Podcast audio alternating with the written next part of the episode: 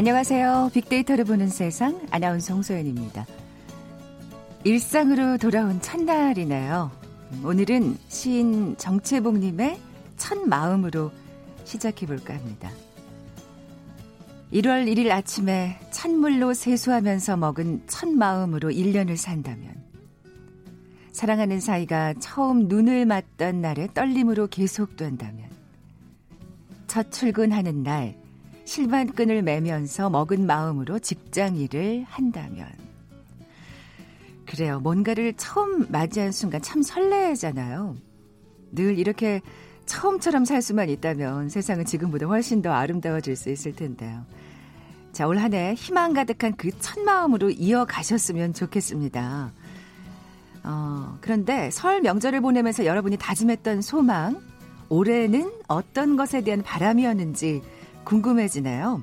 직장인들을 대상으로 한 설문조사를 보니까요. 작년 1위였던 건강관리를 제치고 이 1위를 차지한 항목이 있었습니다. 뭘까요? 오늘 이 얘기 좀 나눠보려고요. 아, 잠시 후 통통 튀는 통계 빅데이터와 통하다 시간에 새해 소망이라는 키워드로 데이터 분석해 봅니다. 아, 국내에서 신종 코로나 바이러스 감염증 확진 환자가 4명으로 늘어나면서 감염병 위기 경보를 주위에서 경계로 격상했습니다. 북한에서는 이번 사태에 대해 어떻게 대응하고 있을까요? 비정상 남북 토크 시간에 신종 코로나 바이러스 감염병과 보건의료 체계라는 주제로 남북 한의 차이 살펴봅니다.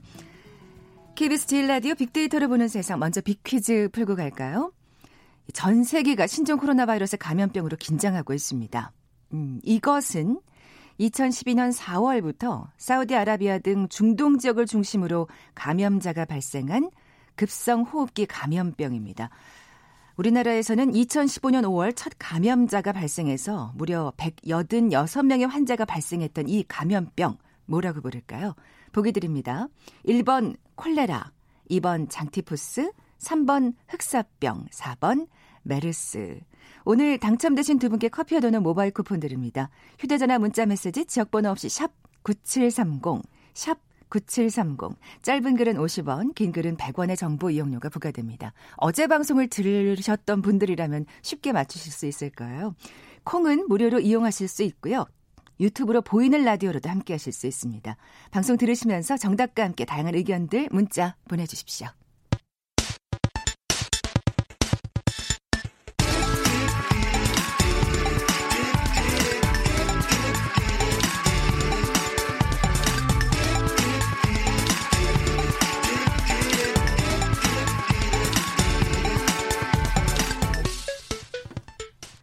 데이터와 차트로 세상을 보는 시간이죠. 통통 튀는 통계 빅데이터와 통하다.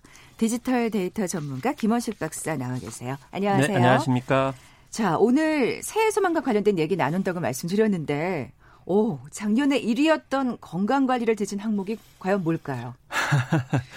바로 이제 자기 개발이죠. 그렇죠. 아. 특히나 학습 계획이 있다라고 답하신 분들이 갈수록 늘어나고 있다라는 겁니다. 음. 올해에는 이제 94.4%가 자기 개발을 위한 학습 계획이 있다고 밝혔고요. 이것은 같은 어, 조사 기관이 조사한 작년의 결과를 비교했을 때 전년 대비 4.1% 증가한 것이고요. 이게 직장인들을 대상으로 한 거죠? 그리고 예. 전해 비교를 해 보면 또 2018년과 2019년 비교하면 또 2.8% 그러니까 2년 사이에 거의 뭐 6% 이상이 아, 자기 개발 중에 학습 계획을 이렇게 밝히고 오, 있는 상황. 그래서 뭐 자격증, 수치네요. 뭐 외국어 습득 음. 여기에 초점이 맞춰져 있고요.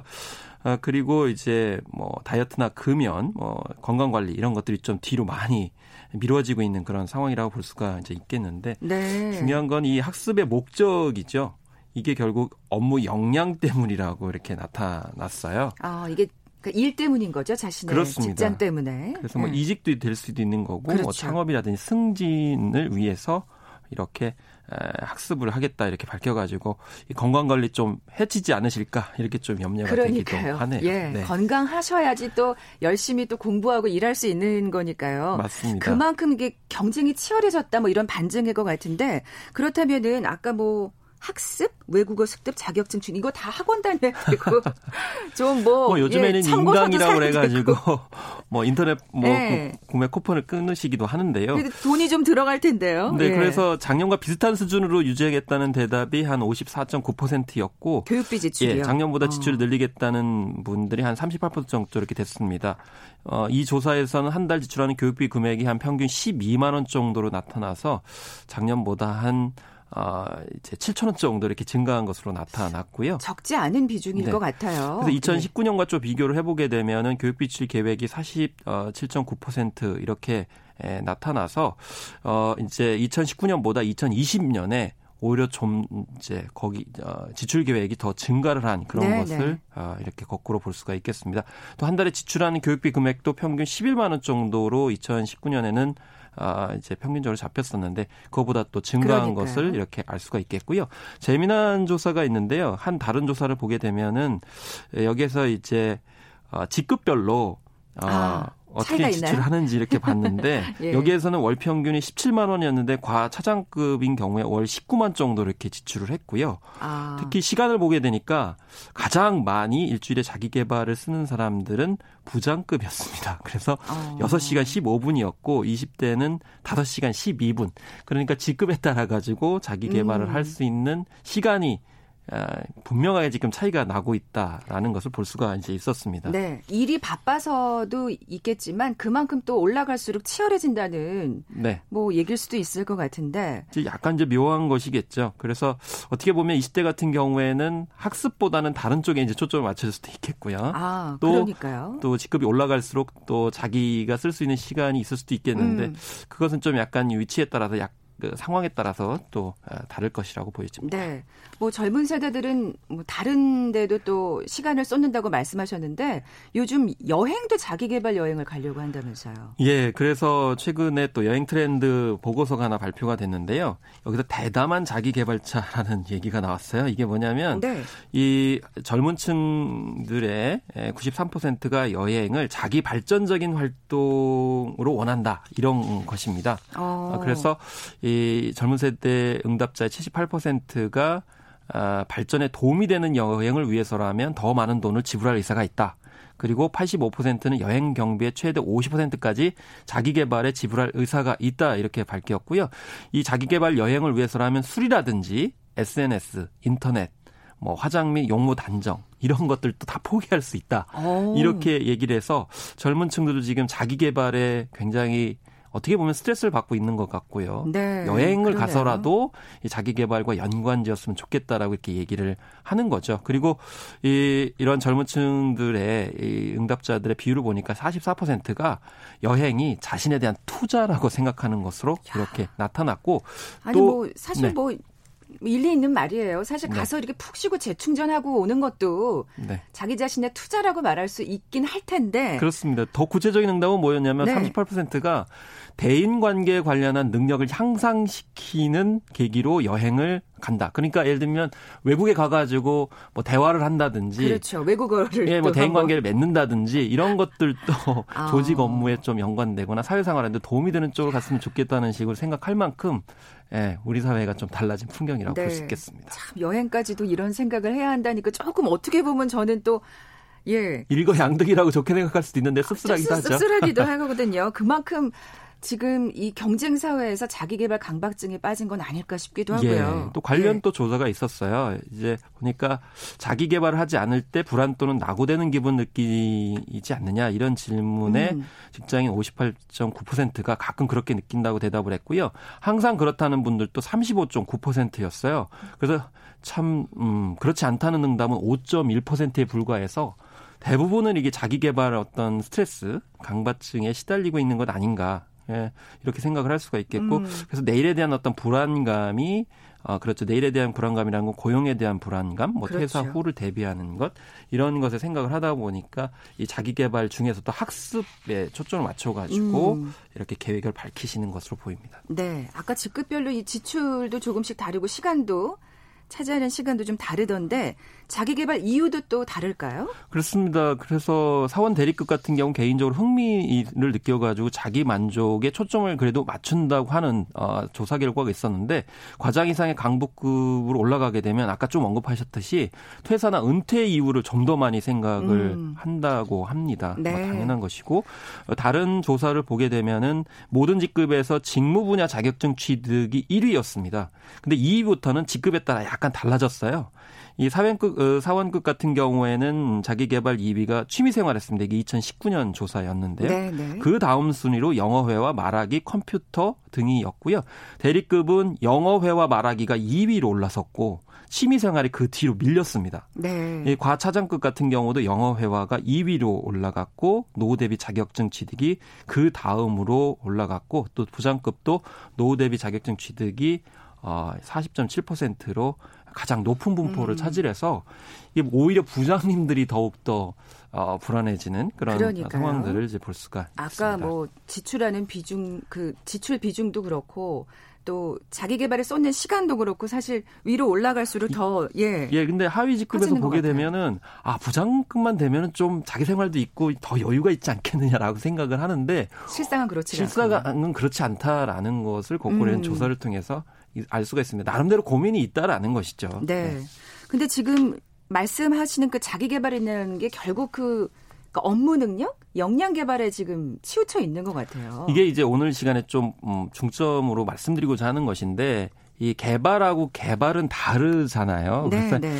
특히나 이제 직무 역량 하고 사실 자기 개발은 다른 건데 이게 우리가 너무 조직성을 많이 하고 능력과 어떤 실적의 평가를 받다 보니까 이게 혼재되고 있다라는 것이죠. 음. 그래서 이제 어 개발 같은 경우는 지식이나 재능 따위를 발달하게 하는 것이고 역량 개발은 어떤 성과 목적을 위해 가지고 그렇죠. 기술이나 기술 태도를 이제 발달시키는 것을 말하잖아요. 근데 지금 어떻게 보면 자기 개발과 역량 개발이 우리 사회에서는 전혀 좀 차이가 없는 그렇죠. 예, 실태네요. 어떻게 보면 예. 역량 개발이 이제 자기 개발을 침입한 거죠. 음, 침투를 해가지고 이게 혼자가 되고 있는데 그걸 또 분리하기에는 시간적으로나 경제적으로나 여력이 없기 때문에 그 현실적으로 예 이걸 한꺼번에 이제 좀 해야 된다는 인식조차도 없고 오히려 이제 더 많은 부분에 있어서는 조직 성과 목적 그리고 미래의 자기의 어떤 어, 새로운 어떤 직장 창업을 위해서 어, 투자해야 되는 투자의 개념으로 지금 생각이 많이 경도된 것이죠. 네, 아까 뭐 설문조사를 봐도 그렇지만 뭔가 우리가 생각하는 진정한 자기 개발은 사실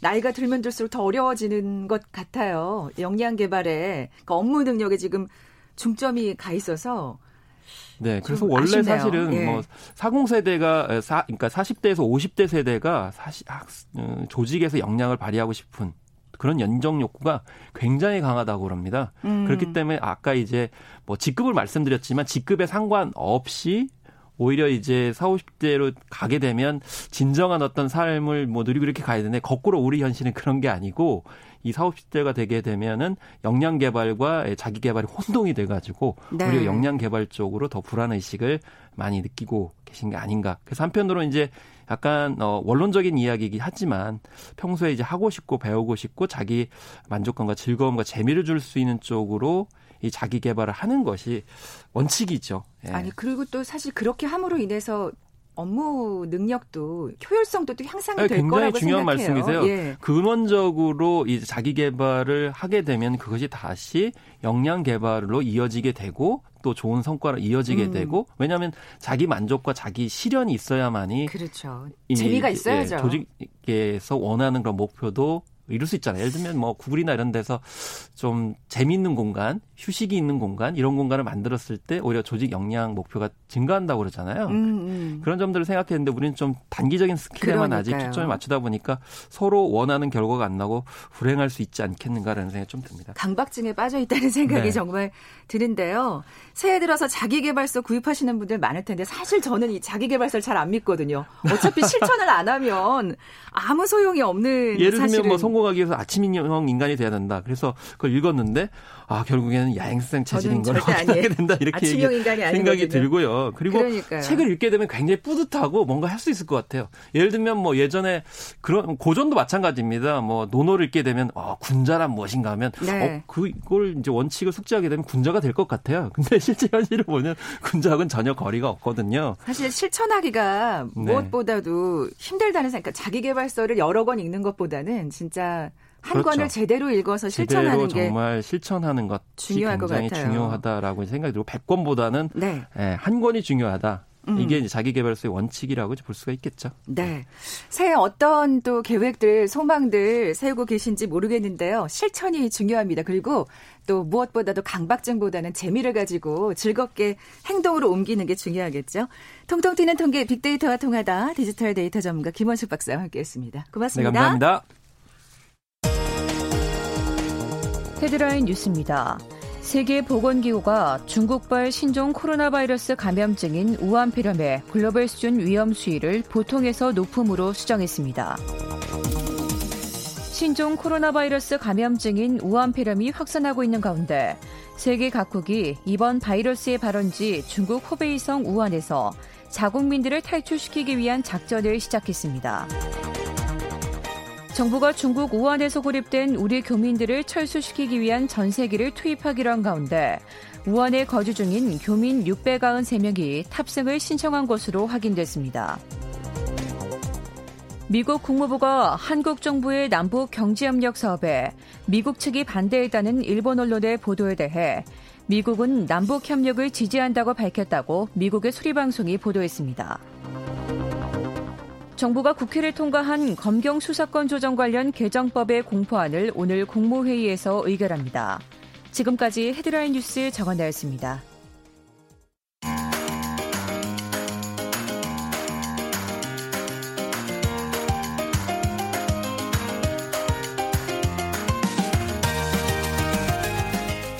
궁금했던 북한의 생활상을 제대로 알아보는 시간이죠. 비정상 남북 토크.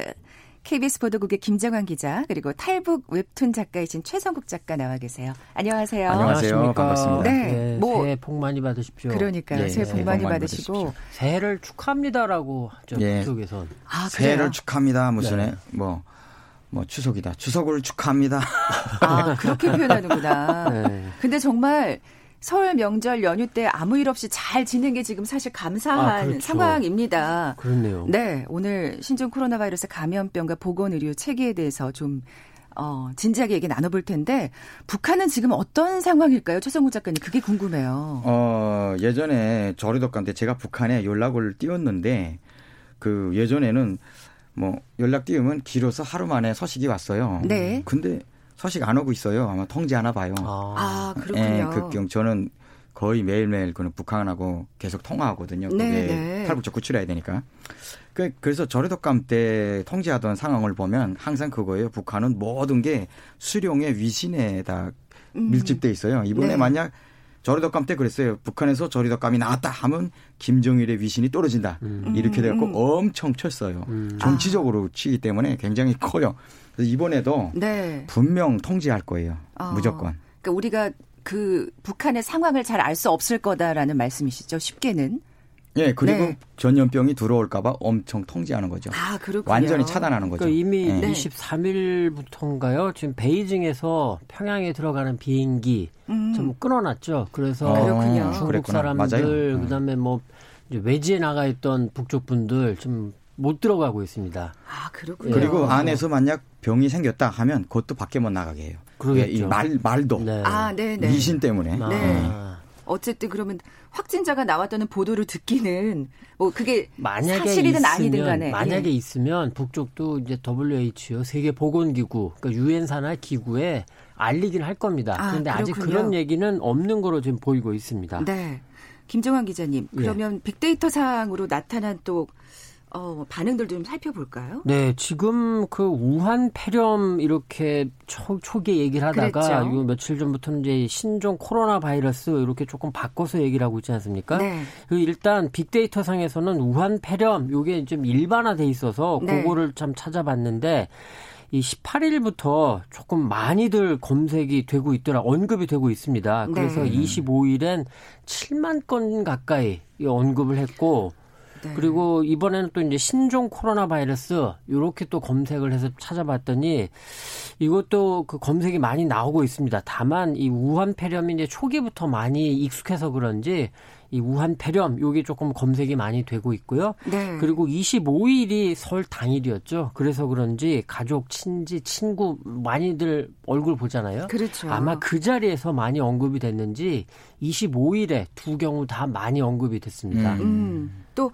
이렇게 이동을 하면서 또 불안감이 또 증폭이 그렇죠. 되니까 아무래도 네. 더 그랬던 게 아닌가 싶은데 그 아까 저희가 이제 보건 의료 체계에 대해서도 한번 점검해 보겠다 그런 말씀을 드렸잖아요. 네. 어제도 메르스와 비교해서 여러 가지로 저희가 데이터를 분석해 봤는데 네. 사실 그 메르스 이후에 우리의 보건 의료 체계가 좀 많이 좋아지지 않았나요, 김정환 기자님? 일단 네. 그 메르스와 비교할 수 있는 게 이제 그 이전에 사스를 또 우리가 겪었었죠. 네, 네. 이 사스가 2003년이었는데 2003년에 우리 감염자가 4명이 나왔고 사망은 한 명도 없었습니다.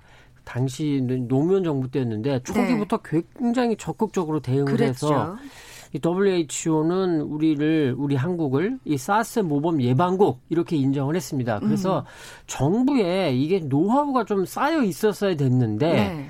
정부가 바뀌면서 2015년이었죠. 메르스 이게 국내에서 첫 감염자가 발생했는데 그때 좀 구멍이 뚫렸었죠. 너무 쉬실했죠. 네, 네. 비공개, 비공개, 비공개 하다 보니까 186명 환자가 발생해서 무려 38분이 돌아가셨습니다. 치사율이 20.4%였다는 얘기였고 네, 네.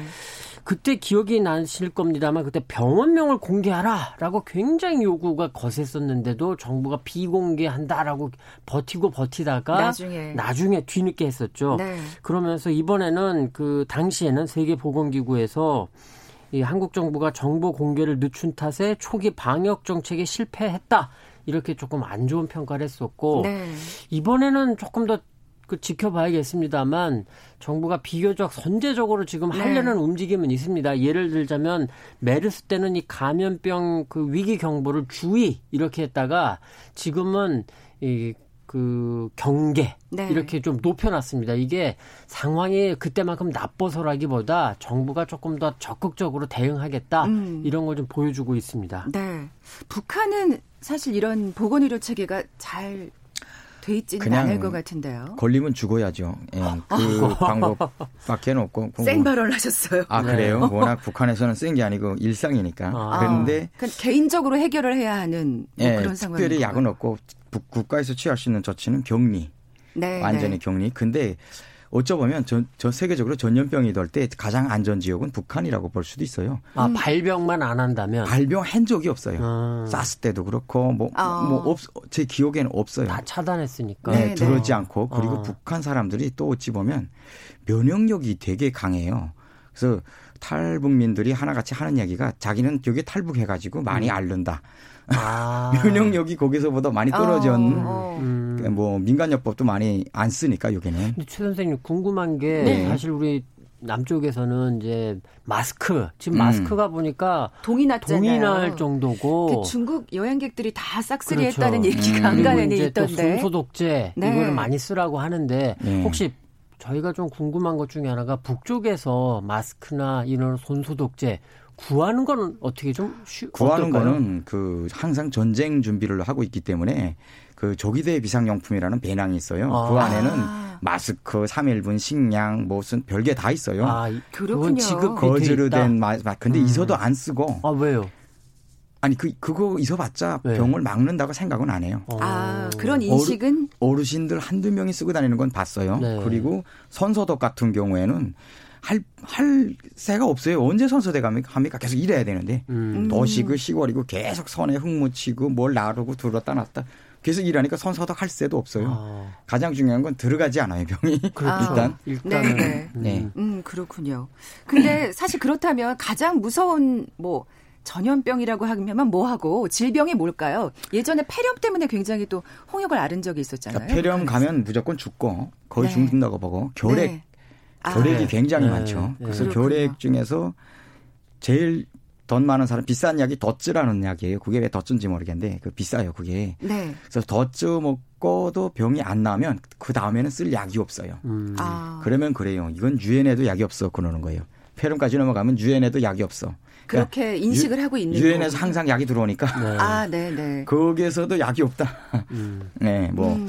그런 얘기가 있죠. 그러니까 이제 결핵 같은 경우에는 우리 남쪽의 유진벨 재단에서 그 분야만 이제 대북 지원을 굉장히 오랫동안 해 오셨어요. 그랬군요. 네, 그런데 문제는 유엔의 대북 제재 때문에 지금 유진벨 재단에서 2018년 이후에 제때 지원을 못 하고 그리고 음. 이제 예외로 인정해 달라라고 요청했었는데 그 절차와 또 기간이 너무 길어가지고 굉장히 아. 어려웠었죠. 그만큼 그런 북한의 약이 제대로 아니, 공급되지 않고 있다는 얘기일까요? 대북 제재하고 약은 상관없더라고요. 아 그런데 약은 계속 들어가더라고요. 명목상으로는 그런데 네. 그 예외를 인정을 해줘야 되는데 음. 대북 제재 예외다라는 걸 인정을 해줘야 사람이 갈 수 있고 물건이 갈 수 있는데 그 절차와 기간을 굉장히 오래 걸려서 아. 유진벨 재단조차도 음. 애를 그, 많이 먹었어요. 아, 지금도 그만큼 원활하진 않다는 그렇죠. 말씀이시죠? 네. 아마 근데 작년 하반기부터인가요? 좋아 그 절차가 조금 짧아져서 네. 뭐 비교적 인도적 지원은 많이 한다.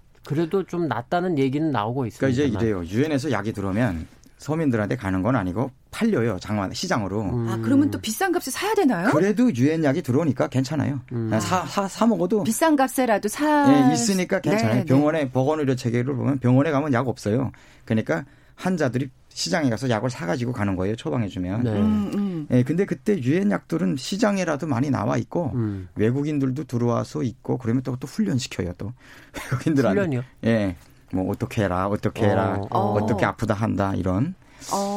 예, 뭐 그런 거, 그 체제에 대한 비평을 하지 않게 또 훈련시키고. 아, 아 네, 그런 네. 훈련을 말씀하시는 거예요. 그러니까 그럼에도 불구하고 약은 계속 들어와요. 음. 아마 그 그나마 다행입니다. 절차가 어떤지 모르겠지만. 네, 네. 음. 그렇군요. 그럼 지금 말씀하신 대로라면 이 신종 코로나 바이러스 감염증으로 인해서 남북한이 뭔가 협력을 할 가능성은 전혀 없다고 봐야 되겠네요. 그게 사실은 이 예. 계기가 좀참 안타까운 상황이지 않습니까? 그렇죠. 그런 상황이기 때문에 이런 계기로 남북이 뭘 한다라는 거는 조금 어떻게 보면 좀 역설적이긴 한데 우리로서야 그게 가능하다면 예를 들어서 북쪽에서 도움이 필요하다. 네, 비상사태가 네, 뭐, 뭐 발생해서 필요하다 그럴 때 당연히 우리가 이제 할 수는 있는 건데 아직 우리 최 선생님 말씀하신 대로 북쪽에서 뭐 환자가 발생했다거나 뭔가 물, 불, 물품이 부족하다 이런 얘기는 아직 없기 때문에 네. 그리고 사실 음. 제 코가 속절하고 지금 우리 쪽에서 환자가 그렇죠. 나왔기 때문에 그렇죠.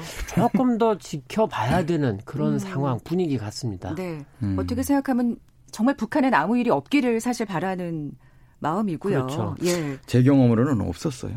아, 없는 것 같아요. 그런 음. 전염병에 관련된 거는 좀 확실하게 아예, 통제가 되고 아예 차단해 버려 가지고 아예 네. 죽이니까 그냥 예, 통제가 확 되고 그리고 네. 면역력도 강한 것 같아요. 네. 그리고 이제 지난해 같은 경우에 사람한테 전염된 건 아니었습니다만 아프리카 돼지열병 때문에 네. 북쪽에서 굉장히 굉장히 힘들었다라고 그랬었죠. 지금 우리 정보기관도 보고 있었죠. 네. 어디 특정 지역 같은 경우에는 뭐 초토화됐다. 돼지가 그런 거를 아마 이제 북쪽도 학습 효과가 있기 때문에 네. 이번에 같은 경우에는 이 신종 코로나 바이러스 폐렴 이거는 정말 단단히 지금 마음 먹고 그다음에 눈에 띄는 게 북쪽 매체들이 거의 매일 지금 관련 기사를 내고 있어요 아, 주민들한테. 아, 그만큼 경각심을 그렇죠. 갖게 하려는 어떤 의도가 맞습니다. 보이는 거네요. 네. 그러니까 뭐 이런 얘기 우리 우리 하는 것처럼 하겠네요. 손 자주 씻어라. 그렇죠. 뭐 이런 얘기를 하겠어요. 최 선생님 말씀하신 대로 뭐 그 최고 존엄이 어떤 위신이 깎인다. 뭐 이런 것도 있겠고 하여간 북쪽의 현실이 약도 부족한 데다가 여러 가지 보건 의료가 마땅치 않으니까 아예 막아버리자. 지금 이렇게 지금 음, 가는 것 첫째. 그거고 최 작가님의 말씀대로라면 자꾸 변하니까 음. 그한 사람의 결정이니까 이랬다 저랬다 한단 말이에요. 그 최근에는 어떻게 하나 받을 수 있는 건 다 받자. 또 이런 관점이 또 아. 있기도 해요. 아, 그렇군요. 그래서 어. 막, 막 너숙자들, 껍제비들이라고 하죠. 네, 네. 보여주기도 하고 음. 아. 구제역이 발생했다고 또 보여주기도 네, 하고 네. 또 그래야 인도적 지원을 또 받을 수 있을 받고 싶은 마음도 음. 있더라고요. 어쨌든 정말 큰일 없이 우리 남북한 모두 예 무사히 지나갔으면 하는 바람입니다. 지금까지 비정상 남북 토크 KBS 보도국의 김정환 기자 그리고 탈북 웹툰 작가이신 최성국 작가와 함께했습니다. 고맙습니다. 예, 감사합니다. 고맙습니다. 커피와 도넛 모바일 쿠폰 받으실 두 분입니다. 정답은 4번 메르스였죠. 762 하나님 더 이상의 감염자가 없기를 그리고 1474님 정답 보내주셨어요. 두 분께 선물 보내드리면서 물러갑니다. 빅데이터로 보는 세상 내일 뵙죠. 고맙습니다.